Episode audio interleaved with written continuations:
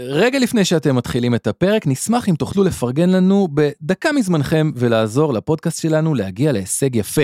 חפשו בגוגל הפודקאסטים הטובים 2021 גיק טיים, או לחצו על הלינק בתיאור הפרק, והצביעו להשקעות למתחילים בקטגוריית כלכלה. בשאר הקטגוריות אתם מוזמנים להצביע לפי טעמכם או להשאיר ריק. ואם כולנו כבר באווירה של לפרגן, כשאתם חוזרים לאפליקציית הפודקאסטים, אם זה ספוטיפיי או אפל פודקאסט או כל אחת אחרת, עשו טובה ודרגו אותנו ככה בחמישה כוכבים.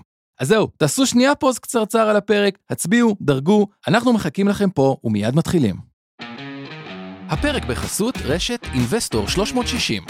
רשת הפודקאסטים המובילה בישראל בתחום הפיננסים וההשקעות. הופק ונערך על ידי שמע, פודקאסטים ויצירות סאונד.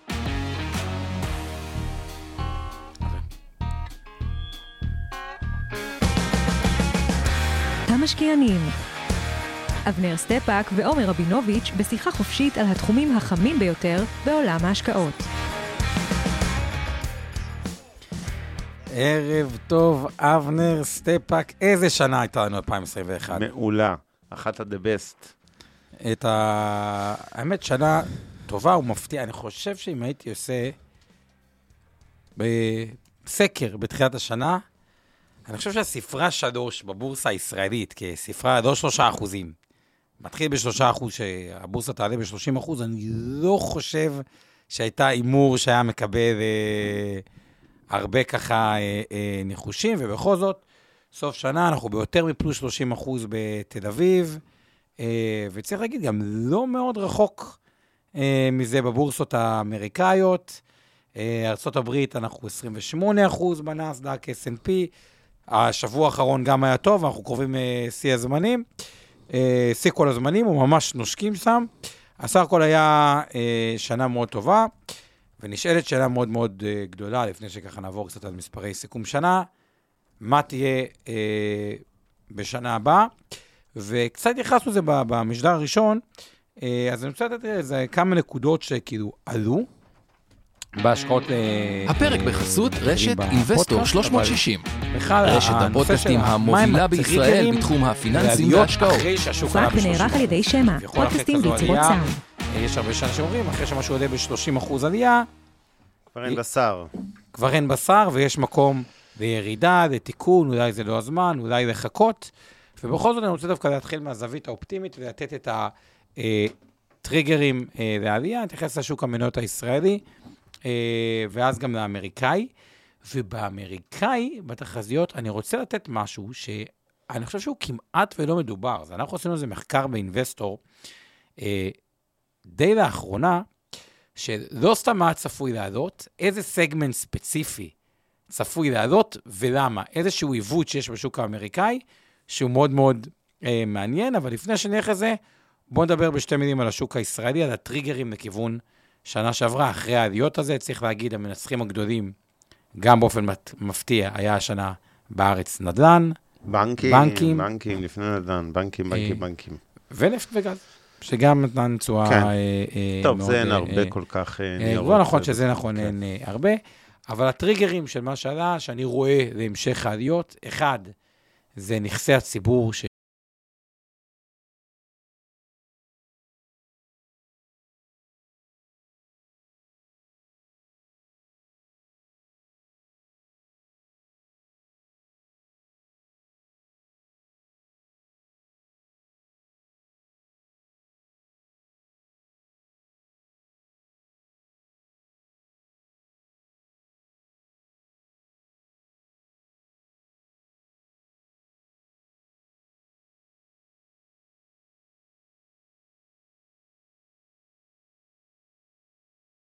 אגב, שאם לוקחים בחשבון שיש, סתם דוגמה... לא נדל"ן, אה, כן. בישראל, כי רוצים ככה איזה ממוצע, אה, אה, כמה משפחות יש במדינת ישראל? נגיד שלושה מיליון זה פחות או יותר? כמה משפחות אה, במדינת ישראל יש? אה... יש 2.7 מיליון משקי בית, אני אבדוק את זה. שמישהו יבדוק רגע בגוגל ויבדוק כמה משפחות יש, אז אם ניקח חמישה אה, טריליון ונחלק את זה מספר המשפחות שעוד רגע נראה, אז אנחנו נקבל... כן, שניים וחצי, קצת מעל שניים וחצי מיליון משפחות. אז זה אומר שתי מיליון בממוצע. או מה שקוראים משקי בית, גם בן אדם מסוגר לבד. השקעות במניות, לרבות מזומן ועו"ש וכו'. והטריגר הראשון, שלפי נתוני בנק ישראל, ושוב, כל פעם זה מפתיע אותי מחדש, ומי ששמע שווה לחשוב, אז אה, לשמוע את זה עוד פעם.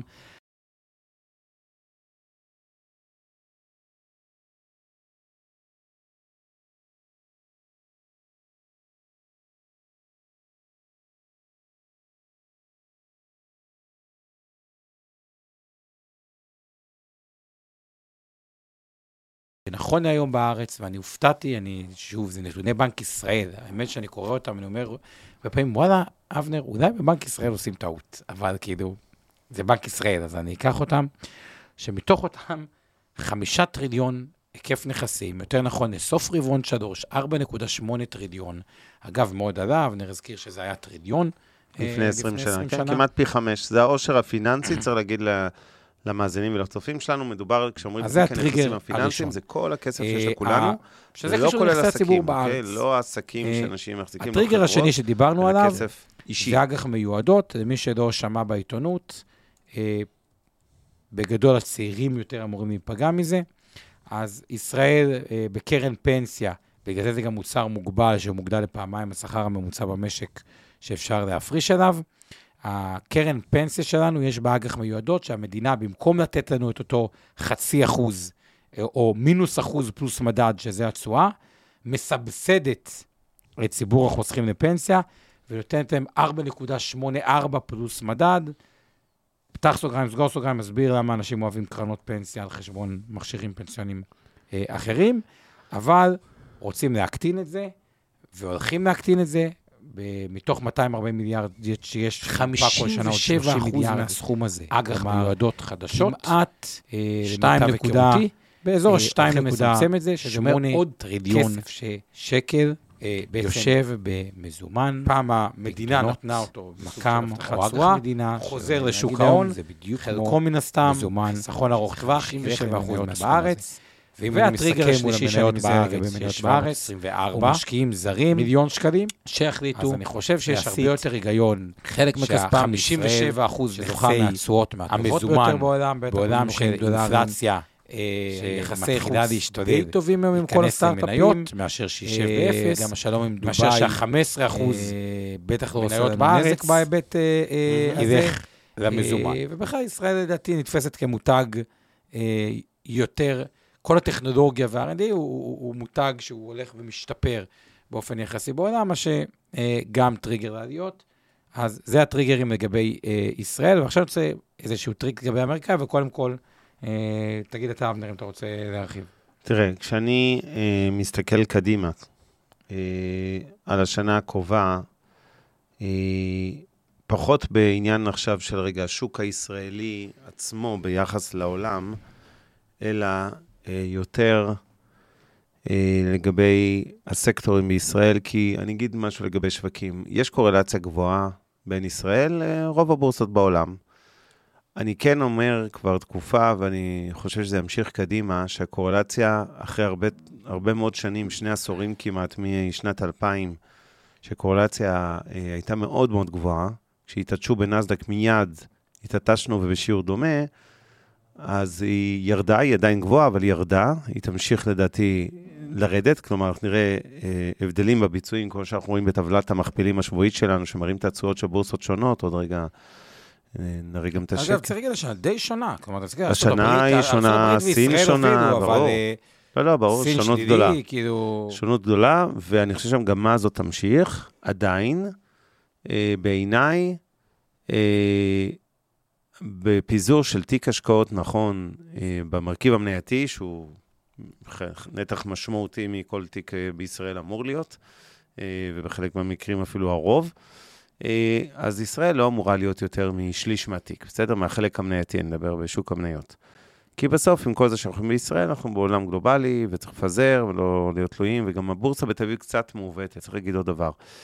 עם כל השבחים שחלקנו לבורסה, ובצדק על עבודה מדהימה שהם עשו, וכמאה חברות שנכנסו חדשות השנה לבורסה, זה כמעט אה, להעלות את מספר החברות כמעט ב-20% השנה. אה, עדיין הבורסה אה, מאוד מוטה בישראל לסקטורים אה, שלא בהכרח מייצגים את הכלכלה הישראלית, אוקיי? למשל, הייטק הוא במשקל חסר, אין פה הרבה חברות הייטק שנסחרות בתל אביב. רוב החברות, בטח הטובות, נסחרות בנסדק, חלק מהן נסחרות גם וגם, אבל... השתפר קצת, יש לך קצת... אה, השתפר, אוקיי, אבל זה- בוא, אבל עדיין- נכון, נכון, נכון, בסדר. אז זה חברות הייטק. זאת אומרת, יש פה הטיה מאוד גדולה לחברות נדל"ן, אה, לבנקים. אה, זה לא בהכרח מייצג את המשק, אבל זה לא משנה, זה נתון. זה נתון כבר הרבה מאוד שנים. אגב, אם כבר בכלל, השנה האחרונה, עוד דבר טוב שקרה, זה באמת גיוון, נקרא לזה החברות, הרבה אנרגיה ירוקה, אנרגיה בכלל, כל מיני דברים שנכנסו, פודטק, ביוטק וכולי, נכנסו הרבה דברים מעניינים לבורסה. אמ, אבל בסופו של דבר, כשאני מסתכל רגע, אה, יוצא מהסיכומים של 21 אל עבר העתיד, אל 22, אז אני חושב שהמשקל של ישראל בתיק שלכם אה, אמור להישאר די דומה למה שהיה שנה שעברה. כלומר, נכון שהשנה עשינו תשואת יתר פנטסטית, שוק הישראלי לעומת שווקים בחו"ל, מהמובילים בעולם, וזה הרבה, הרבה, אחרי הרבה שנים של פיגור. זאת אומרת, אני לא אומר, אוקיי, ישראל עלתה ב-30 בואו נקטין לטובת בורסות אחרות, אין סיבה, עדיין הבורסה בתל אביב בעיניי היא יחסית זולה גם בהשוואה לרוב העולם המערבי בוודאי, במושגי מכפילים. ולכן בגדול אני משאיר את המשקל של השוק התל אביבי כמעט ללא שינוי ל-22. מה שכן, אני משנה קצת את המיקס, את התמהיל של הסקטורים. בעיניי שלושת הסקטורים, נקרא לזה מנצחים לשנה הבאה, זה אה, סקטור התקשורת, חברות הסלולר למיניהם, הבזקים, הפרטנר סלקום, כן, בלי להיכנס עכשיו למדינות ספציפיות, ומה עדיף ומה לא עדיף, אני לא כרגיל, למה? נגיע לאזהרה המשפטית, שנייה כבר אני אסביר. הסקטור השני זה הנדל"ן למגורים, בעיקר החברות הקבלניות הבונות, למרות שהן עלו חזק מאוד השנה, טסו כי. כי החברות האלה תלויות אה, יותר ב... נקרא לזה ווליום במחזור, מאשר בהמשך העליות. זאת אומרת, נכון שהם גם רשמו רווח- רווחים חריגים משערוכי קרקעות, אבל בגדול, אה, אני חושב שמה שיפצה, גם אם תהיה ירידה בנדלן, אה, רגיעה נקרא לזה בנדלן, אה, ובהחלט צריכה להיות, כי אנחנו בשוק בועתי בנדלן, ממש, מה שיאזן את הירידת הקרקעות, את ירידת מחירי הקרקעות, כשהיא תגיע בחברות אה, נדל"ן למגורים, יהיה הגידול בכמות. זאת אומרת, יהיה פה פיצוי, ירידה במרג'ין, עלייה בווליום, נקרא לזה ככה. אה, כי מתישהו, והנה ניקח את השנה, הפשירו השנה מינהל מקרקעי ישראל, שאני מרבה להשמיץ, ובצדק, אה, רמ"י, מה שנקרא, רשות מקרקעי ישראל, לא רק אני, אני חושב שחצי 90 אחוז מהמדינה, אה, כועסים על הגוף הזה.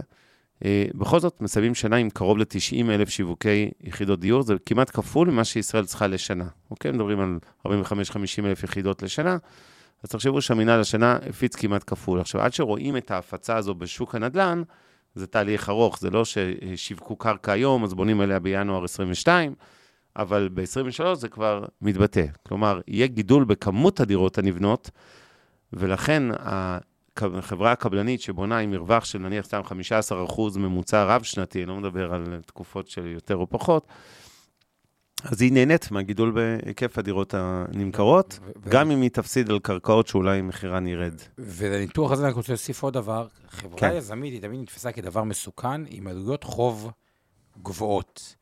עם הטרפת של מה שקרה בשוק, כאילו, עם העלי- העליות באג"חים או ירידה בתשואות, חברות יזמיות שפעם גייסו אג"חים ב-4-5 אחוז, היום מגייסות באחוז פלוס מדד, כאילו, אז, אז גם עלות החוב שלהם ירדה בצורה משמעותית, אה, שזה יתרון אה, מהבחינה הזאתי. אה, תקשורת, בואו אז, תן אז אה, אני כבר שתי אחזור מילים. לתקשורת, ואז השלישי זה הבנקים למרות עליות שלהם, אבל התקשורת, שוב, אני לא רוצה להתייחס למיקרו של מדינות ספציפיות, אבל אני אגיד על הענף הזה. הוא אה, ענף שהיה שק החבטות של הבורסה בתל אביב בשנים האחרונות בעקבות העוד שאריות רפורמת כחלון המפורסמת.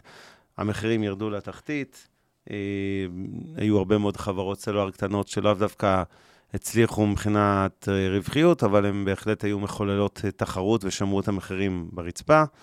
מה השתנה? נכנס ה- 5G, נכנסו עוד ערוצי הכנסות אה, נוספים, גם ה- 5G מעלה את ההכנסה הממוצעת מלקוח, אבל גם כל הסטרימינג, ה ARPU, כן, ה ARPU, אה, כן, average אה, revenue, כן, per user. אה, בקיצור, יש לנו רגע, עלייה... אז לא, תסביר רגע, שנייה, כי אני... יש היום אה, הרבה יותר שירותים שמחזיק סלולר, צורך, ויצרוך עוד יותר מהם בסביבת ה- 5G.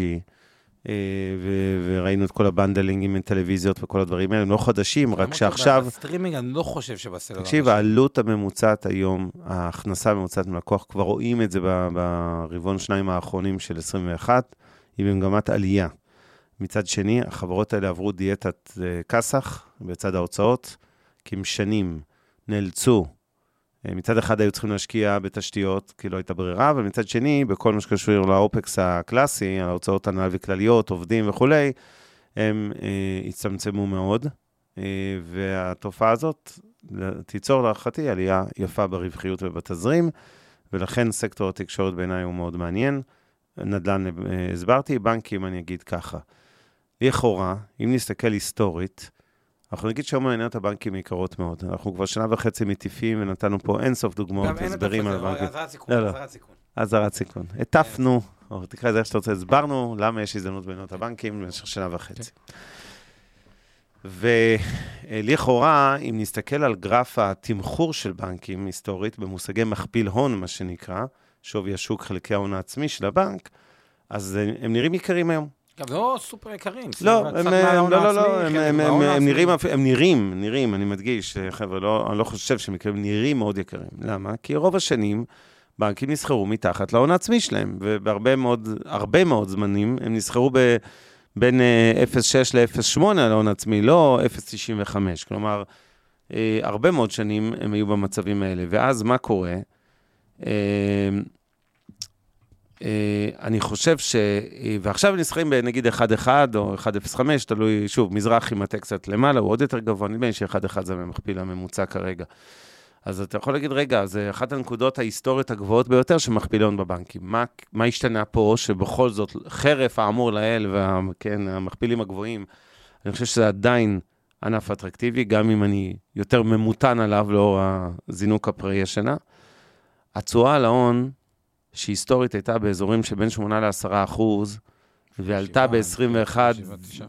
כן, 7, 9, לא חשוב, עלתה דרמטית השנה. נכון שהשנה היה בה מרכיב חד פעמי, קיצוני, של ביטולי הפרשות לאשראי שהבנקים נבהלו ב-2019 מהקורונה, ב-2020, סליחה, ו, אה, ועשו הפרשות גדולות כי הייתה הנחת עבודה שעסקים יותר יקרסו ושאנשים לא יחזירו הלוואות, ופתאום הסתבר שלא כך, והממשלות נחל- נחלצו לטובת המגזר העסקי והמגזר הפרטי וכולי, אה, זאת אומרת, משקי בית, ובסופו של דבר, אה, הייתה, היה אוברשוט לכיוון השני, תנועת מטוטל קיצונית, תשואות על ההון מטורללות, שנת שיא כל הזמנים, בנקים חוזרים גם לחלק דיבידנדים, תזכרו, זו עוד נקודה חיובית מאוד על בנקים, נכון. אבל אני חושב שהם הולכים, לא רגע, רגע? תן- תן לי להשלים, תן לי להשלים. אני חושב שהם הולכים להתייצב אי שם באמצע, כלומר, העולם הישן של ה-7-9, אה, אחוז תשואה להון, יתחלף במספר דו-ספרתי, נמוך, לא משנה 11 אחוז, אבל זה לא יהיה 15 ו-17 וכל מספרים שראינו בחלק מהבנקים השנה, אבל זה גם לא ירד חזרה ל-7-9, ומספרים כאלה, אתה יודע מה? למה? 11 זה- סנט לדולר, כשהבנק, למה? קודם כל עברו את, אה, גם פה דיאטת, אה, מה שהסברתי על התקשורת עבד גם פה, הבנקים בנק מתייעלים בענק. שזה... כן, זה עוד, זה, אתה מדבר מזווית של נדל"ן. קודם כל, תוכניות הפרישה מרצון, העלות מאוד מהותית בבנקים, זה עלות כוח האדם, אה, היא עלות אה, מאוד מאוד גבוהה יחסית הסכמי העסקה שם. ובסופו של דבר, הבנקים כבר הרבה מאוד שנים בעידוד של בנק ישראל, אבל גם בעידוד של הדירקטוריונים עצמם, אה, בתוכניות אגרסיביות של פרישה מרצון, ושחררו הרבה מאוד עובדים, וקטנו מאוד, אגב, בשונה מענף הביטוח, שהיה צריך לעבור את הדיאטה הזו ולא עבר אותה. וחוסה בצילם של רווחי ענק השנה משוק ההון, אבל אה, לא לעולם החוסן. אה, אני חושב שהבנקים, אה, עם, ועם כל הסיכונים של תחרות מבנקים דיגיטליים, כמו הבנק שהתחיל כבר לפעול שם, שעשוע, בסופו של דבר, לא לדאוג לשורת הרווח של הבנקים, היא תמשיך להיות חזקה, גם אם היא לא תשחזר את ההצלחה החריגה מאוד של 2021, השנה הזו שמסתיימת, היא עדיין תהיה גבוהה מאוד, ולכן בעיניי הבנקים, למרות העליות החדות, עדיין אפיק השקעה מעניין, אבל כבר קצת פחות. ו- זה האפיקים המומלצים, נקרא לזה, של מיטב דש, פה אני יכול להגיד שזה לא דעתי האישית. ו- ויחד עם זאת, אני חוזר שוב להמלצה, לאזהרת הסיכון, לפני שנתקדם וינטשו אותנו אנשים. כל מה שאנחנו עושים הערב, כמדי שבוע, זה לא uh, המלצה ולא ייעוץ לפעולה במניות ולא ייעוץ אה, לביצוע אה, פעולות בניירות ערך, לא קניות, לא מכירות, לא להקטין ולא להגדיל, ובטח לא תחליף לייעוץ אישי שמותאם לצרכים ונכסים שלכם בידי יועץ השקעות מוסמך. ואם הזכרנו פה ונזכיר פה מניות ספציפיות, זו נקודת הנחה שאי שם בתיקי ההשקעות של אה, אה, אינבסטור, לקוחות אינבסטור 360, או של אה, תיקי ההשקעות קרנות אמנות תעודות סל הגמל הפנסיה והשתלמות של מיטב דש, אנחנו מחזיקים את אותן מניות שאנחנו מזכירים פה, ולכן יש לנו לכאורה אינטרס בזה שאנחנו מזכירים אותן. וכל מה שאנחנו אומרים פה היום, בהסתייגות שאמרתי קודם, זה דעתנו הפרטית והאישית של עומר רבינוביץ' ושל אבנר סטפאק, ולא של אינבסטור או מיטב דש בהתאמה. ועכשיו, אה, תורך. אז, אז קודם כל, רק רוצה להוסיף לגבי מה שאבנר אמר, לא מסכים עם הכל, אבל כן כדי להוסיף כמה אה, נקודות. קודם כל, הבנקים הם גם באיזשהו מקום hedge טיפה מעניין כנגד עלייה קלה בריבית. אני לא מדבר עכשיו שהריבית היא טסה, אבל אם תסתכלו כל המשכנתאות שאתם לקחתם... למה, גם עלייה חדה, אגב, הבנקים ירוויחו, הזכרת רק עוד סיבה טובה לתמוך בבנקים. לא, כן, לא, זה דווקא נקודה מאוד אה, כן. אה, אה, מהבחינה הזאתי. גם ראיתי את ההנפקות האג"ח האחרונות שעשו הבנקים, זה היה בריבית מאוד אה, נמוכה, אה, בלשון המעטה. אה, מהבחינה הזאתי. אה, אוקיי, אגב, היה מאוד אה, אה, מעניין, אני רוצה להתייחס לאיזה נקודה בחו"ל, אבל לגבי הארץ, אני דווקא חושב שאם אתה מסתכל על ה-20 שנה האחרונות ומגה טרנד, אה, מה שיותר עלה מאשראי, אגב, וגם האשראי עלה, כי תחשבו על זה, עליית מחירי נדל"ן היא מאוד מאוד מאוד טובה לבנקים, כי היא בעצם שיפרה את כל ה collateral שלהם, את הבטוחה שלהם. במה שהם... כן, שוק המשכנתאות. בשוק כן. המשכנתאות. הוריד את המינוף בעקיפין. אבל דווקא לחבר'ה עם המשכורות החזקות בהייטק, בדברים האלה, אה, בגלל שהנדל"ן עולה, גובה המשכנתה עולה, ואומר אבסולוטית, הבנק נותן יותר אשראי, אה, שזה גם טוב לו. אה, ואני חושב שגם ההתייעלות היא באמת אה, שמה, זה החזקה, לא יודע אם תיתן תשואה עודפת, כי זה באמת עלה, אבל בוא נגיד ככה, אני חושב שיש היגיון בהחזקה הזאת. אה, אני חושב שבניגוד למה שאבנר חושב ומה שנדבר על כל נושא, זה לא רק ביטוח, ביטוח, מניות פיננסיים וכו', מדינת ישראל סובלת משתי בעיות במצטבר. אחת, זה חיסכון מאוד מאוד גבוה, שאני חושב שכל מי שעוסק אה, בתחומי הפיננסים, אין family office או חברת תכנון פיננסי מונפקת, אוקיי, אז, אז אה, זה לא זה, אבל אני גם רואה ב, ב, ב, ב, בכמות הלקוחות שמצטרפים באינבסטור, אה, בתי השקעות, חברות ביטוח שגם הפכו לחברות קצת יותר פיננסיות מאשר רק אה, אה, אה, ביטוח. הוא סגמנט שנהנה ממגה טרנד, שבעצם מה הבעיה שהוא פותר? הוא פותר את זה שאנשים, שתוחלת החיים עולה, אגב, תוחלת החיים במדינת ישראל היא גבוהה מהממוצע, יש גם לזה כל מיני סיבות, אה, והבעיה היא מאוד מאוד חזקה. אני חושב שהם גם ימציאו את עצמם עם מקורות אה, עם רווחיות יותר גבוהה, כי יש גם שחיקה בדמי ניהול, כמו כל התחום האלטרנטיבי שדיברנו לא מעט, אז כל האזור הזה הוא אזור יחסית גם מעניין.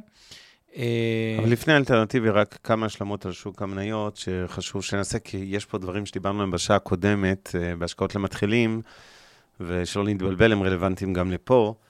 כל נושא MSCI אה, אירופה, נכון? זה עוד היה בסוף המפגש הקודם. שוק ישראל, הדבר לא, האחרון, כן, זה... זה... אוקיי. אני רוצה רגע להתייחס לזה. הסיפור הזה של הכניסה של ישראל למדד MSCI יורופ, יכול להזרים לישראל איזה 3-4 מיליארד יורו של מניות, של השקעות למניות.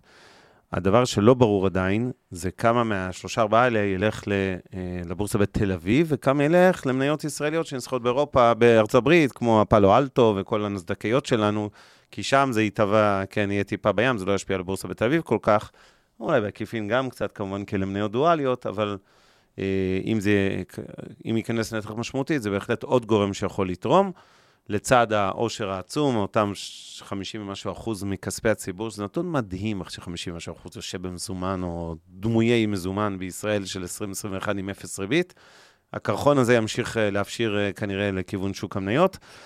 אבל בואו, אה, בוא, אני מציע שנעשה רגע סיכום לגבי שוק המניות, נעבור לאג"ח, לאלטרנטיבי, ככה... לא, אני רוצה רגע, אז, אוקיי. אז, אז, אז משהו אחד שככה אנחנו חוקרים אותו עכשיו באינבסטור לגבי מניות בחו"ל. והוא לא כזה אינטואיטיבי, אבל אני רוצה קצת להסביר אותו. אה, למה אתם רואים הרבה פעמים את החברות שירדו הרבה, יורדות עוד יותר בסוף שנה. כי בישראל מה שקורה זה אה, מה ש... אה, ודיברנו על זה לא מעט בתכנוני סוף שנה, על הנושא של מכירה או מכירה רעיונית. שמה זה אומר? אתה מוכר מניה שהפסידה, כדי להזדכות על המס, ואפילו ראינו שזה חוזר באותה שנה, ואתה קונה אותה מיד, או בכלל יש אפילו לפעמים בחלק מהחברות מכירה רעיונית, שאתה כאילו קונה מוכר. עכשיו, מה קורה בחו"ל?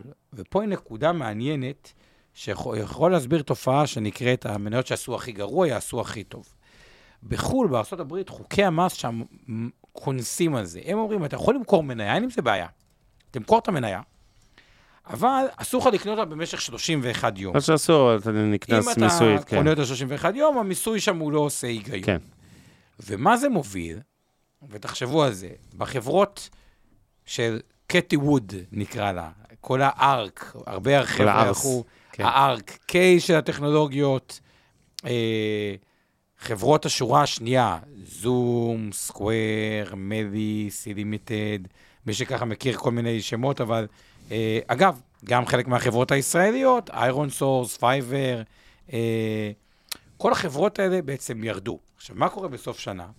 הרבה חבר'ה רוצים להזדכות עליהם מס, אז מה הם עושים?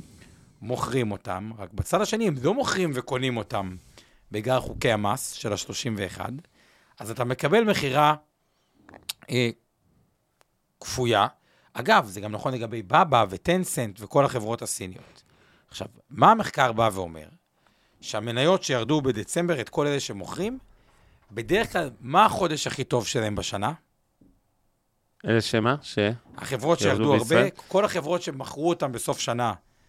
כן, מטעמי מס לקזז, ואז בינואר הן טסות חזרה. כן. בדיוק, אז אפקט בינואר... ינואר, כן. אפקט ינואר, אבל הוא ספציפי עליהם. כן. וזה דווקא מעניין, כי זה אומר, כי גם מה קורה בסוף שנה גם אצל הישראלים? הרבה פעמים אתם אומרים, טוב, נמכור מניה כדי להזדכות, אבל אז אין חשק לקנות אותה, כי כאילו, הייתה לכם חוויה מהמם. שלילית ממנה. אז תזכרו משהו אחד, בשוק האמריקאי, החברות שנחבטו הכי חזק, ואתם רואים את זה עכשיו, שהרבה חברות דווקא שעלו עולות יותר, ואלה שירדו יורדות עוד יותר, יש סיכוי טוב שיהיה bounce גדול בהם, אה, ויש תופעה של overshooting למטה, לאלה שנמכרו בגלל קיזוזי אה, המס. אה, יש אפילו משפט שאומר, כאילו, it's smart to sell in November or December, but it's even smarter to buy in January. כאילו, של, okay. אוקיי. של לא החברות זה האלה. אז כמשקיעים ישראלים, תחשבו על זה. דווקא אלה שירדו מאוד מאוד חזק, חלק מזה זה ירידה מלאכותי, מלאכותית בגלל המס, זה יכול להסביר חלק מהירידה. למשקיע הישראלי אין את הנושא של החוקי אה, מס האלה, אה, ולכן זה יכול להיות מאוד אה, אה, אה, מעניין. משהו לגבי ה-S&P, מי שקונה היום את ה-S&P הוא לא קונה מדד של 500 חברות, הוא קונה 50 אחוז שש חברות, אפל, מייקרוסופט, אמזון, אלפאבית, פייסבוק וטסלה, ועוד שברירים מכל השאר. עכשיו, לי יש הרבה לקוחות, האמת מכל החברות האלה, אפל, מייקרוסופט, אמזון, אלפאבית, שאני ככה בפייסבוק וטסלה. כשאני מדבר איתם בגדול, אני מרגיש די אופטימיות מהם על החברות האלה. כלומר, כל אחד וסיבותיו שלו. אפל, כולם חוזרים על המונח, חברה מאוד סודית, אבל הנושא של ecosystem, שאפל מרוויחה מ... אה, יש התרחבות מכפילים, פעם אפל הייתה מכפילי 12, היום היא 30, אבל זה שמתחיל כל ה services, אפל מיוזיק, אפל פיי, אפל דברים כאלה, זה גורם למי שבאפל, להמשיך לקנות כנראה את המוצר הבא אפל. כלומר, הסיכוי שיהיה churn rate, כלומר, השימור לקוחות שלהם בעקבות כל ה ecosystem, ישתפר, והם מתרחבים בשרשרת הערך. כלומר, הם מתחילים להפיק צ'יפים של עצמם וכל מיני דברים של עצמם, שזה פעם לא היה. הם קנו מ-NVIDIA, הם, הם, הם, הם מתחילים, אפל, מייקרוסופט, גם גוגל, כל מיני צ'יפים של עצמם, שכאילו מזה הם מרוויחים. מייקרוסופט, האסטרטגיה שנאדלה מוביל היא חבל על הזמן, עשה עבודה טובה, אה, אה, וגם יש שם מנוע צמיחה מטורף של הענן שצומח מאוד יפה, אמזון, כנ"ל, הענן אה, ולא רק. אה, גוגל, יש שם כל מיני אופציות בחינם, מה שנקרא, כלומר, כל מיני פיתוחים שהם עושים, כמו המכוניות האוטונומיות ודברים כאלה, וה... וצריך גם להגיד, כל המכפילים של הגדולות האלה הם לא מאוד מאוד גדולים, וכשמתייחסים לפייסבוק זה אפילו מכפילים נמוכים, ואוקולוס עכשיו היה בשיא המכירות. כן. היה חג האוקולוס. במקום ה Christmas. תודה. אה, תביא לי גם אז קפה, משהו. אני, אתה- אני, אני רוצה להגיד למה אני מסכים אה, ומה. מטאוורס, וטסלה נו, מסכים שהיא קצת-? יקרה, אבל בסך הכל מי לא, ש... לא, רגע, רגע, עצור, עצור שנייה. אתה לא תגיד לי טסלה קצת יקרה וככה תעביר הלאה את הזה. בוא, לא, בוא, אבל- בוא. אבל אתה יודע, היא גם לא יקרה. זה לא נייר הטואלט היקר בעולם. די, די, די, זה לא רוצה לא, זה זה כאילו נייר טואלט מזהב, אפילו בדובאי אין כזה. אבל עכשיו שנייה, תקשיב, תקשיב, שנייה רגע. אני רוצה לחזור למה שדיברת עכשיו. המניות הכבדות האלה, אותן אה, פנג, מה שנקרא, כן, אה, פייסבוק, אפל וכו', אה, אני מסכים איתך בדבר אחד, הם יחסית בתוך ה-S&P 500, דווקא במכפילים יותר נמוכים, בטח אם ננקה את מרכיב המזומן הרב, או הלא מועט שיש לחלקם במאזנים, אז אנחנו רואים מכפילים סבירים לגמרי בחלק התחתון של ה-20, אבל כל מה שאמרת לגבי ההסברים המיקרואים של אפל או גוגל וכולי וכולי, תאמין לי, אנחנו לעשות את השיחה הזאת כל שנה, בכל שנה, יהיה לך, או למשקיעים, את התחושה למה אפל צריכה לעלות גם בשנה הבאה, כי היא חברה מדהימה, והיא עכשיו עובדת על פיתוח של... היה שם התרחבות מכפילים. XYZ. Z. אז זה דווקא אני לא אה, מקבל, זאת אומרת, אה, זה לא, מת... אני, אני בכלל חייב להגיד, אנחנו הופכים להיות שוק של מקרו ולא של מיקרו ב-22, מה הכוונה? אה, הנושא של בחירת מניות, שב-21 בדיעבד, היה לו משקל מאוד גדול מטורף. בהצלחה בתשואות, ואחת השנים הכי עם, עם, שונות פנימית, לא רק שדיברנו על שונות בין גיאוגרפיות, בין מדינות, בורסות של מדינות שונות, וראינו את ההבדלים בין סין עם המינוסים לישראל וארצות הברית שמובילות בתשואות אה, שיא. אה, הייתה שונות מטורפת במניות, כן, כן. קומץ מניות ב-S&P 500 אחראי ל-100% מה-500, מהתשואה של ה-500. מי שלא היה בגדולות, כולל NVIDIA, מי מסכן, לא לא שקל, עושה ועוד הפסד שקל. הפסיד אגב, בשקל דולר מי שהיה קטי ווד. בארק ובמניות נשחט השנה ב-25 כן, אחוז. בדיוק. עכשיו-. לכן, לכן, מה שאני רוצה להגיד, עד עכשיו היה נורא חשוב המיקרו. למה אני חושב ששנה הבאה המקרו יותר חשוב? כי ברמות שיא יש אה, התנהגות יותר עדרית, אוקיי? הבורסות נוטות יותר כבר להתנהג כקולקטיב, זה לא שלא יהיה שונות, תמיד יש שונות, אבל היא תקטן חזרה להערכתי בין מניות. ולכן פחות חשוב הסיפור בעיניי עם אפל, מה היא מפתחת, והמשקפי אונקולוס של אה, פייסבוק, ואני שם את כל הסיפורים האלה בצד. זה סתם אה, מסך עשן בעיניי על אה, שוק המניות. אם אני מסכם רגע את שוק המניות רגע, אני אגיד ככה.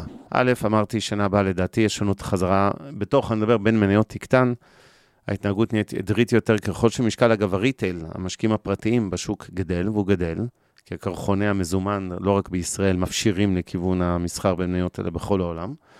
אז באופן טבעי זה נותן אה, יותר אה, משקל, נקרא לזה, ברמת הסקטור, ברמת הבורסה כולה, ופחות ברמת המניה הבודדת. זה פחות חשוב בעיניי בחירת המניות יחסית, שוב, לשנה שעברה. כן חשוב בחירת סקטורים, אמרתי, לדעתי, מה לפחות בישראל אה, נראה כהסקטורים היותר מעניינים השנה הבאה. אבל אה, כשאני מסתכל על כל אה, עולה ל-30 אלף רגל נקרא לזה, מסתכל על תיק ההשקעות שלכם עכשיו, על מרכיב המניות שאמור להיות שמן אצל רובכם, גם לשנת 22, כל אחד לפי רצועת הסיכון האישית שלו. בסוף, כשאני מסתכל על זה, אני חושב שאין הרבה שינויים דרמטיים שצריך לעשות בפיזור הגיאוגרפי, כלומר, אם אני היום מחלק את ה-100% מניות, לא משנה, מרכיב המניות בתיק, בקיצור של כל אחד, אז אני סדר גודל של 30-35% בישראל, אני לא חושב שצריך יותר מזה, למרות שישראל היא עדיין אה, יחסית זולה במכפילים שלה בהשוואה לבורסות אחרות, אפילו שבשנה האחרונה קצת תיקנו חלק מהפיגור ההיסטורי, היא עדיין זולה, ומצד שני אני לא רואה סיבה למשקיע לשים פה חצי או 60 או 70 אחוז במניות בישראל. אני חושב שהמשקל של ארה"ב, אה, אני קצת מקטין אותו השנה, בכל זאת, גם אה, מימוש רווחים, נקרא לזה, של אה, 2021, לאזור ה-30 אחוז. אירופה שסובלת מכלכלה הרבה יותר חלשה, ראינו את זה אה, גם במפגש הקודם לגבי הפער בין התחזיות למציאות, איפה שהייתה אכזבה עיקרית בת- בצמיחה השנה ב-21 היה דווקא באירופה. אה, ארצות הברית הפתיעה לטובה, סין אפילו הצליחה להפתיע לטובה, שזה מדהים, כי הממשל הסיני כל הזמן היה יותר פסימי מהכלכלנים מכל העולם. כלומר, כשהעולם אמר, אתם תצטרכו 8 אחוז, הממשל אמר, לא, אנחנו נעשה רק 6 אחוז. ובסוף באמת עשו את ה-8 אחוז הזה. אבל בסופו של דבר, בגדול, שליש בערך ישראל, 30-35 אחוז ישראל, 30 אחוז ארה"ב, 15 אחוז אירופה ועוד כ-25 אחוז אסיה, אולי אפילו טיפה יותר אסיה וקצת פחות אירופה וארצות הברית. אה, אני חושב שהירידות בסין בהכללה הן הזדמנות והן לא אה, סיבה לברוח משם. שוב, שם כן הסלקטיביות חשובה, ואני מזכיר רק כל הזמן, כל תוכנית שאנחנו מדברים על זה, כשאנחנו מדברים על אסיה, זה בערך 50-60 אחוז סין, זה לא 100 אחוז סין. הרבה פעמים אנשים מבלבלים את אסיה, אומרים, אה, זה סין. לא, זה לא רק סין, יש עוד הרבה שווקים מסביב מעניינים. מתחבר חלקית למה שאבנר אה, אה, אמר. הנקודה רק שאני רציתי להראות בשקף הזה, אבנר, כן. היא שאני חושב שכאילו כולם מדברים על S&P בבועה, אז כאילו יש את כל השאר, שזה מגוון. רק רציתי להגיד את הדבר הבא, אני לא חושב שאפל, מייקרוסופט, אמזון, אלפאבית ופייסבוק הם זולות, אבל הן גם לא מאוד מאוד יקרות. הן כאילו בסך הכל, אני מסכים עם סבירות, בהתחשב שזה שהן עדיין צומחות, גם החברות הענקיות האלה. בהנחה שהן כן, בדיוק, נקרא להם מכפילי 30 כזה, חלק פחות, חלק קצת יותר, אז בהתחשב באין אלטרנטיבי ובצמיחה שלהם, שעדיין צומחת, זה אה, עדיין מרגיש לי אה, מאוד בתחום הסביר, ומן הסתם זה לא תיק מפוזר, שאף אחד לא יכול לחשוב שב-S&P הוא מפוזר, זה הפואנטה אה, אה, שלי. אה, יש פה מי ניצח, אבל דווקא רוצה, אה, אה, אה, ב-US Market ברומטר, על מי הפסיד. וה-small growth, כלומר, החברות צמיחה הקטנות, אה, מה שכיכב שנה שעברה, היה המפסיד הגדול עם מינוס אה, בכלל 2.77, וזה כולל לא רק את הטכנולוגיה, זה כולל בכלל. אז אה, זה ככה נקודה, ובאמת הגדולות זה היה שם המשחק השנה. אי אפשר לא להגיד מילה על קטי ווד, אוקיי? היא עלתה, כמו מטאור, נהפכה לשם דבר בוול סטריט, ARK Innovation. היא המריאה ב-150% ב-2020, ו-2021 רשמה הפסד של 26, אה, שכל הקרנות שלה בערך אה, אה, היו מופסדות. סתם כדי להבין, ARK המפורסמת שלה, הטכנולוגיות, מספה על ה-29 אחוז, ה-S&P נפל ב-21 אחוז, זה פער של 50 אחוז בתשואה. ועדיין, כשמסתכלים ב-2017, ארקי הייתה 389, לעומת ה-S&P שעלה 113. אז הכל תלוי בפרספקטיבה של הזמן, אה, אבל מה שאני רוצה להגיד אה, אה, בנקודה הזאתי, זה שאני דווקא חושב שזו הזדמנות לא רעה, לדעתי, למי שמשקיע בשוק האמריקאי, שחווה תסכול רב ממניות השורה השנייה, ושאם הוא צופה, הוא רואה את כל העליות שהיו ב-S&P, והוא לא שמה, הוא בצד ההפסדים, כי המניות הטכנולוגיה, שורה השנייה, mm-hmm. אה, ירדו. אגב, אני מדגיש את זה כי זה הרבה שייך לנו הישראלים. פייבר השנה, קרסה. כן. אה, כל המניות שורה שנייה במערכות, כל המניות שורה שנייה, כן. שזה הרבה מאוד מהסטארט-אפים. שורה שנייה, כן, זה חברות ענק ישראליות, שורה שנייה במושגים אמריקאים, כמובן. במושגים אמריקאים. שלא ישתמע שזה ביקורת, כן. לא, גם זום היא שורה שנייה, שלא תבינו, שאנחנו פה כן, בתוך הזום, היא גם קרסה. כלומר, הכל. ואני חושב שמתחילה לבצר שם הזדמנות אה, אה, מעניינת, ואני אוסיף לזה את האפקט של כולם מוכרים להזדכות בסוף שנה על המחיר. אני לא אתפלא אם דווקא שם גם אפשר לראות איזה כאילו באונס בק, וזה מקום לדעתי שמתחיל להיות אה, אה, מעניין. אה, אה, אה, לדעתי, אם כי עדיין הוא במכפילים גבוהים מאוד אה, אה, מכירות, אבל... אי אפשר לדעת עוד כמה זה ירד, וזה ירד חזק, בסך הכל זה החברות, מה שנקרא, הטוענות אה, אה, לכתר. אה, מניות הצמיחה עדיין ניצחו השנה, אבל זה בגלל הגדולות. כלומר, זה לא בגלל שהמניות צמיחה, זה בגלל שאפל, גוגל, פייסבוק, אינווידיה צמחו, ולא בגלל שהצמיחה באמת ניצחו את הערך. דווקא בקרוס אפשר להגיד שהערך ניצחו את הצמיחה, אלא אם כן אנחנו מדברים על הגדולות. אה, קרנות גידור ואלה שדווקא ניסו, כאילו המשקיעים היותר ייחודיים עשו פחות טוב, כי זה השנה של הגדולות. זו הייתה שנה, אגב, שמי שניצח קיפ סימפל, נגיד בנקים בארץ, זה לא סקסי, אבל זה גם המנצח. לדעתי אתם אה, מקום, אה, לא יודעים, אתם מקום ראשון בתשואות, הייתם מקום ראשון חודש שעבר, לא יודע מה יהיה אחרי דצמבר, במיטב, אבל הרבה מזה זה בגלל פוזיציה שלכם במניות הבנקים, לדעתי, שהלכתם על זה. כן. ונדל"ן, לא רק, גם אלטרנטיבי. 2022, אה, כמו שאני אה, רואה את זה, אה, כן ללכת גם מניות אה, ערך או דברים שיותר אפשר לבסס כלכלית, כלומר, ככל שהשוק יותר יקר. אגב, ערך זה לא רק... אה,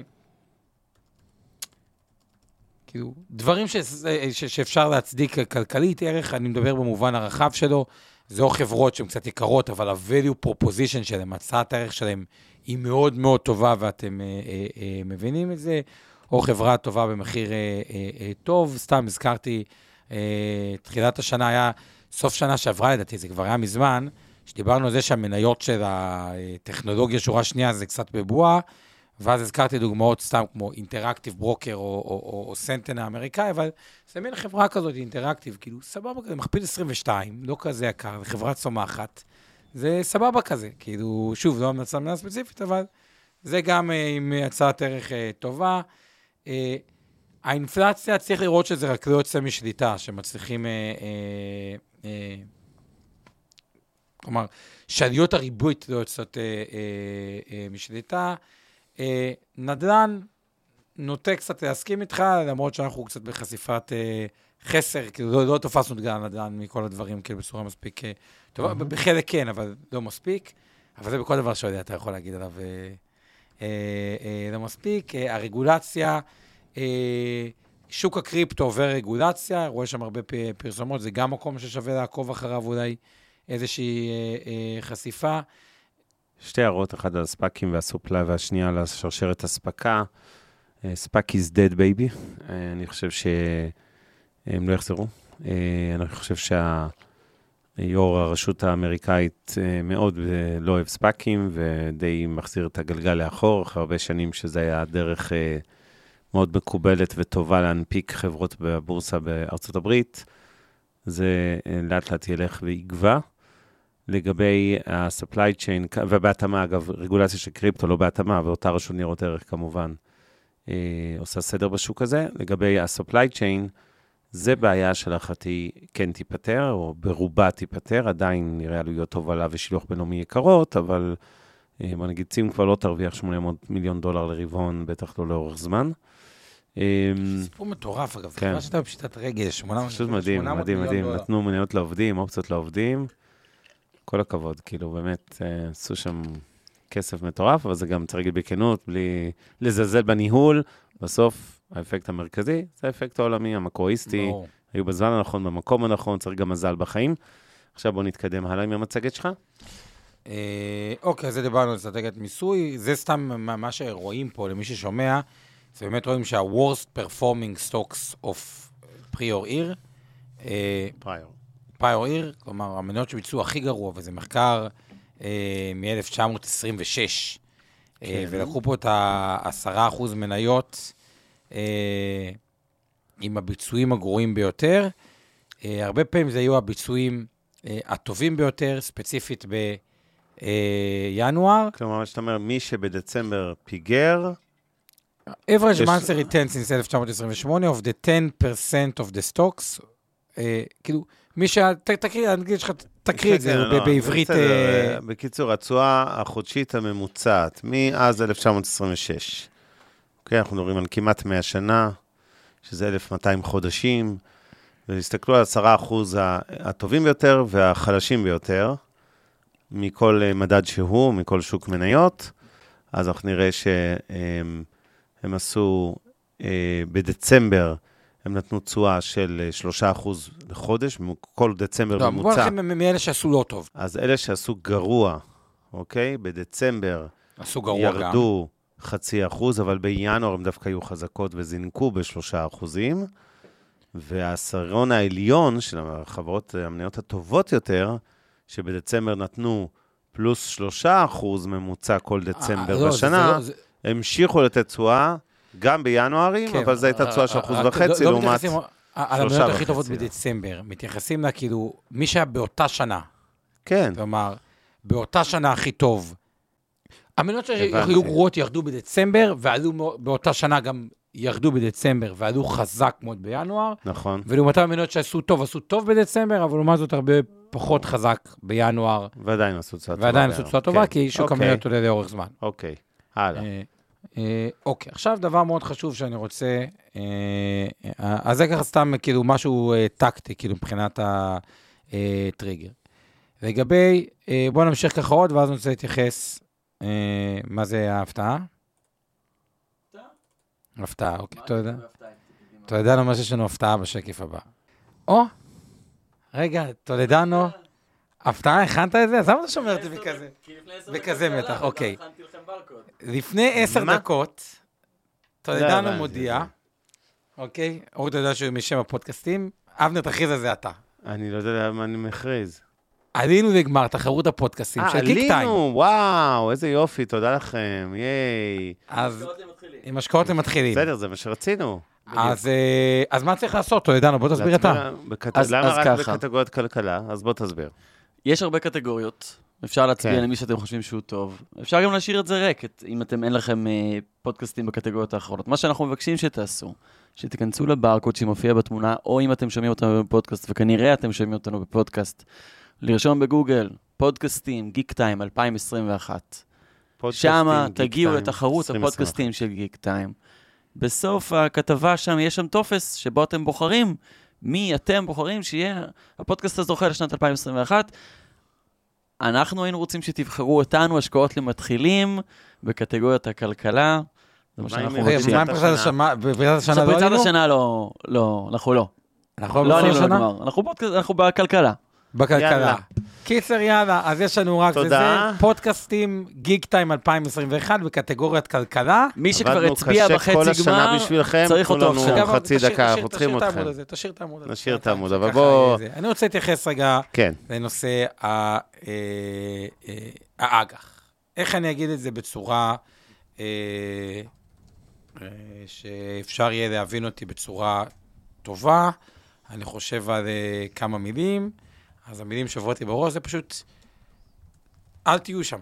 כאילו, אני באמת לא מצליח לראות את הסיבה אה, להיות באג"חים. אני, עד כמה שאני, ואם כבר באג"חים, כן. לדעתי, קחו אולי את האג"חים הצמודים באיזה, כאילו, לא יודע, אג'לה, סתם אג"ח קצר צמוד, שזה נותן מינוס אחוז וחצי פלוס מדד, אוי. בשביל, לא, זה, זה התשואות. בשביל כן. להיות באיזה אדג' אם האינפלציה תתפרץ, אבל בגדול אני חושב שעדיף להיות במזומן, עד כמה שיש אינפלציה ואיך הכסף שלכם נשחק, ואתם נשחקים, אה, אבל פשוט אג"חים הוא מקום פחות טוב להיות שם. עכשיו, מה, מה הבעיה? אוקיי? הרבה חבר'ה באים ואומרים לי את הדבר הבא. עומר, תשמע, אני, מה שאני משקיע בעצמי, סבבה. אני משקיע במניות, בביטקוין, בזה, בתקווה שאתם עושים את זה גם נכון, ודיברנו על איך אתם חוסכים במס, IRA, דברים כאלה, אבל לא כולם יכולים. אה, ואומרים לי, רגע, עומר, רוב הכסף שלי בכלל מושקע, ראיתי תיק המוסדיים, חמש טריליון, מתוך זה בערך חצי זה אצל המוסדיים, כלומר בפיצויים, בקרנות פנסיה, בקרנות השתלמות. ושם אה, אני במסלול הכללי, אז כאילו קבעו בשבילי שאני אהיה אה, באג"חים, ומתאבדים ממסלול הכללי למסלול מנייתי, וגם יש הבדל בין כאלה שלקחו מינוף או לא לקחו מינוף.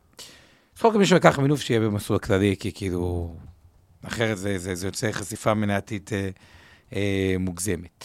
אבל אה, אני באמת חושב, כאילו מתחיל ה... קודם כל אני מתחלק את הגופים לשתיים. יש גופים שלקחו את האלטרנטיבי כדגל, אה, וציינתי את אותם גופים בפודקאסטים הקודמים, אבל יכול להיות שנעשה פודקאסט על הנושא של הלאה, כן. האלטרנטיבי, אבל יש גופים שיש בהם יותר אלטרנטיבי, אז מי שיש לו, נקרא לזה אזור ה-20, 20 ומשהו אחוז אלטרנטיבי, מראש הוא קצת פחות באג"חים, ויש פה איזשהו איזון. אה, ויש פה אה, דילמה, אבל אני אומר ככה, אם אתם במסלול הכללי וכבר מה שקובעים, וגם בקרן פנסיה, חלק מהמסלול הכללי זה אג"ח מיועדות, קבעו בשבילכם, זה משהו אה, אחד. אבל תנסו בכסף שאתם שולטים עליו, או בכסף שהוא לאו דווקא אצל המוסדים, באמת קצת להימנע מאג"ח, אני, אני פשוט לא מצליח להבין מה, מה, מה יש לחפש באג"חים. באג"ח. שמע, אני... אין לי תשובה טובה, אני מסכים איתך. אין מה לחפש, או יש מעט מה לחפש. עדיין אה, יכול להיות שצריך בהשקעות לטווח קצר, אג"חים, כלומר קצרים, הכוונה כמעין תחליף מזומן, לקבל עוד כמה פיפסים. כן, קבל חצי אחוז אה, במקום אפס. השבעה אחוז שאותן אגרות חוב קונצרניות בעיקר, וגם ממשלתיות האמת, נתנו השנה ב-21. הכל לא יחזרו על עצמם, זה ברור. שאנחנו אחרי שנים שהתשואות עלו ועלו, זאת אומרת, לא התשואות עלו, התשואות ירדו, הכוונה, מחירי האגרות החוב עלו ועלו ועלו, התשואות ירדו בהתאמה, הן אפסיות. אה, רמת סיכון באג"חים לטווח בינוני או ארוך, ליתר דיוק, הן אה, לא פחותות בעיניי ממניות כבר, ולכן אני באמת פחות מסתכל על האפיק הזה. אגב, ואם... אבל, רק להגיד, זה לא בהכרח אומר, אה, זה לא בהכרח אומר ש... שאתם צריכים להיפרד מהאג"חים, נגיד, ולעבור למניות בהכרח, אוקיי? זאת אומרת, לפעמים, א', אין מצוין כמו כסף מזומן, ב', אלטרנטיבי, אנחנו מטיפים לזה כבר לא יודע כמה שנים, אה, ביחד, שנה וחצי, לחוד כבר בטח 4-5 שנים. אה, וכן, אני חושב ש... בוא נגיד ככה, יש בעיה עם ה... אני פשוט חושב שצריך להסתכל על תיק הנכסים בצורה שונה. אגב, אם כבר אלטרנטיבי, דרך... אם כבר אג"חים, דרך מוסדיים, זה טיפה יותר עושה היגיון, יש הנפקות, זה נקרא עמלת התחייבות מוקדמת, אז הם מגרדים עוד איזה חצי אחוז, כי כשיש הנפקה הם מקבלים טיפה הנחה, או חצי אחוז, יכול גם להגיע אחוז לפעמים.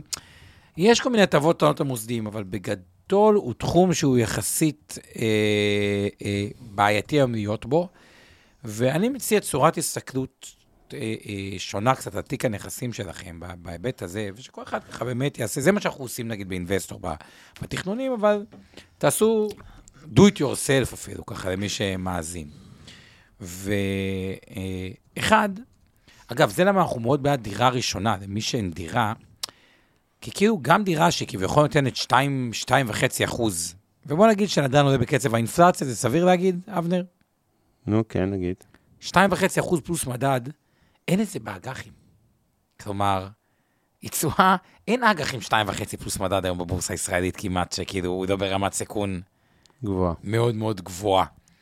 אז פשוט צריכים לדעתי איזושהי תפיסה שונה, שהיא קודם כל באמת הבנה שהנדל"ן הוא סוג של האג"ח שלכם. אז לבן אדם אחד יש כמה דירות, אז זה, תסתכלו על זה ככה, ובן אדם אחד יש דירה אחת, אז זה המרכיב הסולידי. וב' עוד איזו תובנה שאני חושב שהיא צריכה לחלחל, ואני רוצה להגיד רגע למה חלק גדול מהכסף. ככל שאנחנו עובדים על יותר תכנונים, ויש לנו פה תוכנה שממש פורטת את זה לפי אה, תקופות בחיים.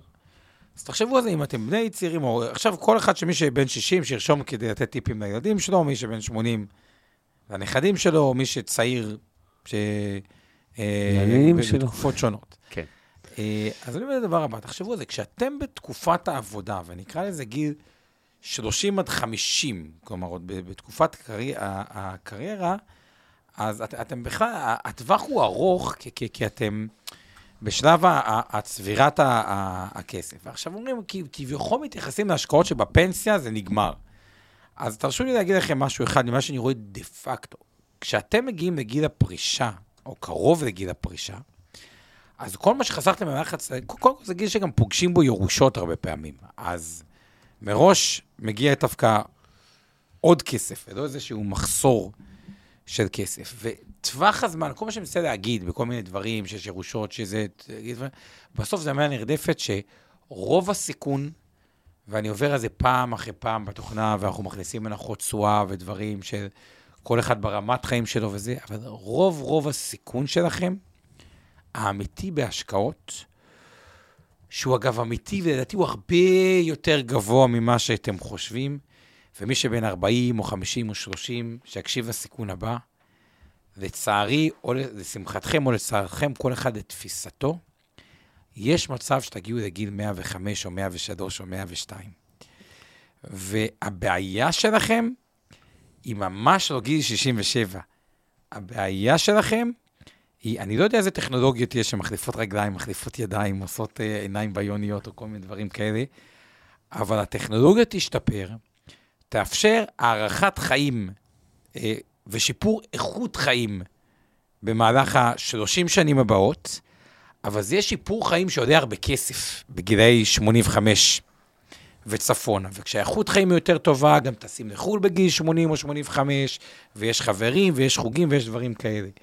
ושמבינים שזה פרקי הזמן, שלמעשה יש שם את הסיכון האמיתי, אז פשוט לא יודע, לאט לאט צריכים לפתח את היכולת להרגיש טיפה יותר טוב עם נכסי סיכון, כמו מניות, כן. כמו מניות, לדוגמה, לא רק, אבל נכון, זה ככה איזשהו כאילו, מצד שני, אתה צודק בעיקרון, כן, התוחלת יותר ארוכה תהיה, ולכן אה, צריך לכאורה אה, מרכיב מניות יותר גבוה, כי אתה תחיה יותר שנים ואתה יכול להיות יותר רגוע עם תנועות השוק שבאמצע.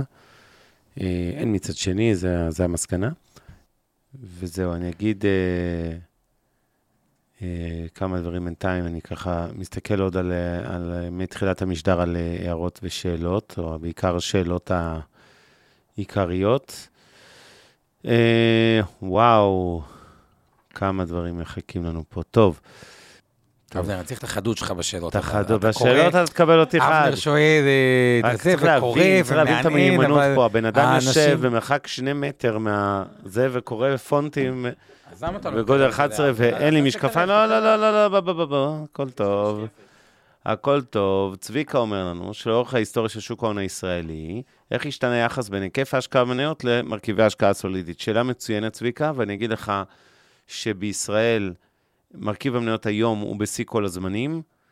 אה, בקופות הגמל וההשתלמות והפנסיה, או הגמל וההשתלמות במסלול הכללי שבו נמצא הרוב המכריע שלכם, אה, יושבים בין 45 ל-50 וקצת אחוזים אה, במניות.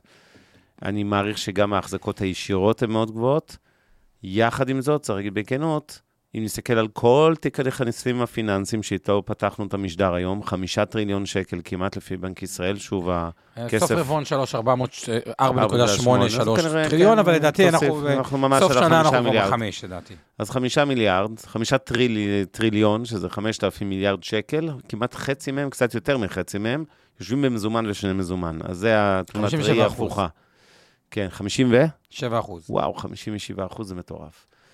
אז זה לגבי השאלה של צביקה.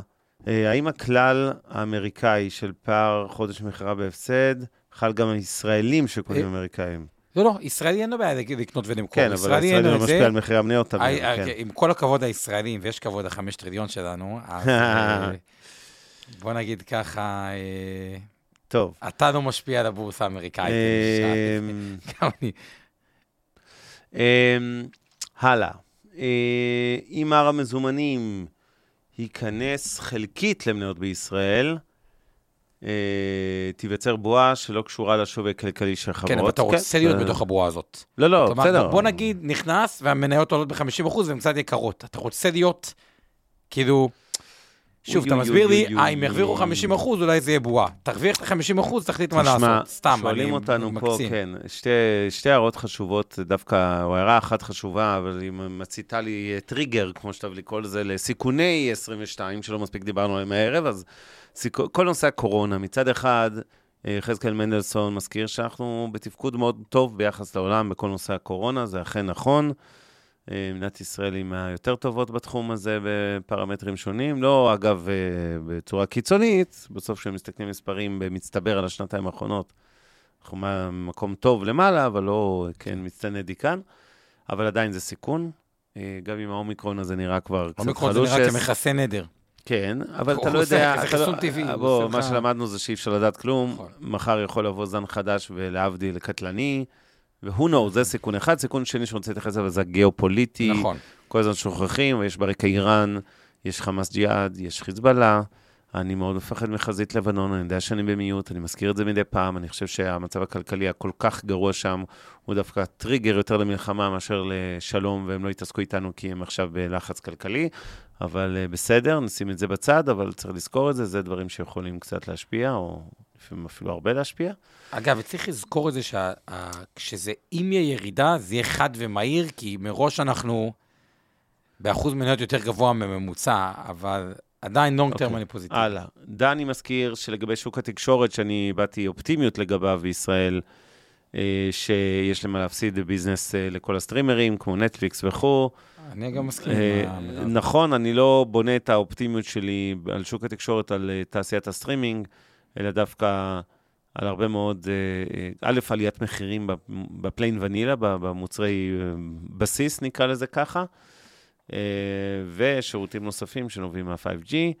תמיר כרמל, אסור להתעלם מנושא הבנקים וה disruption, כל ה... כן, אפליקציות דיגיטליות, הפינטק, הבנק הדיגיטלי של שעשוע וכולי. אני לא מתעלם, אבל זה ביסים קטנים לבנקים גדולים, לא לדאוג. בסוף הבנק תמיד מרוויח. אמ, למה אתה צוחק? אמרת את זה ב... בנחרצות, מה, זה, לא, זה נתון? תמשיך. תמשיך. אה, תתבייש. אה. אה, אולי, אה, כן, על הבנקים, כן, ברור, צריך להזכיר, טוב שהזכרת לי. עליית ריבית, חבר'ה, עוד, עוד יותר עוזר לבנקים, בסדר? הם לא ירוויחו מספיק לפני, הם ירוויחו עוד הרבה יותר כשהריבית אה, תעלה. אה, עומר, למה אתה לא פותח חברה לניהול תיקים? שואלים, מעניין. אה, אגב, קודם כל אנחנו מנהלי הפתעה. תיקים ל- לקשירים, שזה- שזה 12 מיליון פלוס, אבל השנה החלטנו לפתוח חברה לניהול תיקים. או, זה לקוחות, בעיקר בשביל לקוחות הבית, אבל אה, לפי עידן, שהוא ככה מנהל פה את הפעילות, זה סוג של... אה, אה, נקרא לזה מנכ"ל בפועל אצלנו בחברה, יהיה עוד... אה, זה, זה כ- כמה חודשים אמור להיות לנו חברה לניהול תיקים, שלושה, ארבעה חודשים, אבל בואו נראה שזה באמת אה, אה, קורה, ואז אני אוכל להתייחס לזה. אה, דיברתם על הסקטורים המעניינים בישראל, מה לגבי הברית? שואלים אותנו, איזה סקטורים אתה חושב שמעניינים שם? אז אני חושב שהטכנולוגיה הכבדות, התשתיות והאנרגיה הירוקה, אה, בנקים פחות, בטח לא הבנקים להשקעות, שהם פשוט בטא גבוהה על שוק המניות. לא שהם לא, הם יעלו, אם שוק ימשיך לעלות, הם גם יעלו, אבל רמת סיכון שם טיפה גבוהה מדי, הלאה. אני חושב שהתמקדנו היום יותר בארץ, בואו נעשה בנפרד. שבוע הבא אה, נחזור, אה, נעמיק. בזה, בסדר, כן, זה לא יפה שנגיד את זה ב-10 ורבע ככה על הדרך, אנחנו נעמיק בזה שבוע הבא, תזכור את דורית טולדנו. סקטורים מומלצים בכל העולם, לא רק בישראל, זה לא יהיה מאוחר מדי להמשיך את הסשן של 2022 גם בשבוע הבא, שכבר נחליף קידומת. האם יש היגיון למכור מניות מופסדות לצורך קיזוז מס? כן. אם אני לא מעוניין, רגע, אם אני לא מעוין למכור גם מניות ברווח, אז התשובה אבל היא אם- לא. לא, לא, אם אם לא מכרת, נקודת המוצא שמכרת ברווח, מימשת. ועכשיו אתה... אם אין לך רווחים ממומשים על הנייר, הראל, שכבר, כן, אה, ממכירות היסטוריות, אז אין לך באמת מה למכור גם נכון. הפסדים ולקזז, כי אין לך מה לקזז, כי אה, מיסוי בישראל הוא כן. כמובן רק על רווחים ממומשים בפועל, על מניות של כסף שמימשת ומכרת, לא רווחי נייר, כמובן. מגזר האנרגיה, גז, נפט וכו', מה הצפי? אז אני בעד אנרגיה מתחדשת. אני, מבחינתי, אנרגיה מסורתית, למרות שיש אה, סיבות לכאורה... אני לא אוהב לקנות סכין אה, חדה בנפילתה. לא יהיה נפט בעוד 20 שנה, נגמר, זהו. אפילו לדובאי ולאמירויות כבר לא אכפת, כי הם כבר מושקעים בכל העולם בנדל"ן וקבוצות כדורגל וטכנולוגיה והייטק ומיליון דברים, והם ממש לא צריכים. ולכן, לדעתי, אה, לא מעניין הסקטור הזה יותר מדי. שוב, אני אומר לא מעניין, כן, אי אפשר ממנו, אבל הוא צריך להיות במשקל נמוך. זה לשאלתו אה, של גיורא. בינתיים נגיד תודות, ונענה לשאלות אחרונות תוך כדי התודות, לאיתן גרבר, ששכחתי להגיד את זה מההתחלה, כי תמיד, האמת שחרשים ולקויי שמיעה שאיתנו כבר יודעים על אוטומט שאיתן נמצא איתנו כל שבוע, מההתחלה, עושה תרגום לשפת סימנים. אז תודה, תודה למיכל כץ שתמללה, עשתה לנו את כל הכתוביות. אה, הכתוביות גם הם לחרשים לקויי שמיעה ולכל אחד אחר שיותר נוח לו לקרוא אותנו ולא רק לשמוע. אה, תודה לעוז גצליק שמנהל את השידור מטעם מיטב דש, תודה לאורית לולדנו עם הפודקאסטים, תודה לאורן ברסקי, עמי ארביב ואור חלמיש מאינבסטור 360, שמכינים הרבה מאוד מהתכנים שאנחנו עוברים איתכם כל שבוע, את רובם למעשה. אה, מה עוד יש לנו? חוץ מאור אריאל האופטימית, שיש לה קבוצה מהממת, משקיעים בדרך להצלחה כלכלית, עצמאות כלכלית. זה, אני נשבע לך שאני... כן, כן, צריך את זה, אני נשבע שאני לא עושה את זה בכוונה, זה כבר לא אמין. פשוט אה, אה, שנה בשנה תודה? אה, שתהיה, אחלה שנה אזרחית. אחלה מעולה בהשקעות, 22 לכולכם. יואו, יואו, יש עוד שאלות. אז תוך כדי, אלה שממש משעמם להם מוזמנים להישאר איתנו, זה לא יפה שפספסנו. יואו, יואו, יואו, יואו, יואו. טוב, תקרב לי את זה קצת, תעשה לי טובה באימא שלך. מותר להגיד את זה בפודקאסט? מוזמנים להאזין לפודקאסטים נוספים שלנו, המשקיענים, השקעות למתחילים, אינבסטור לייב וכסף חדש. הופק ונערך על ידי שמע, פודקאסטים ויצירות סאונד.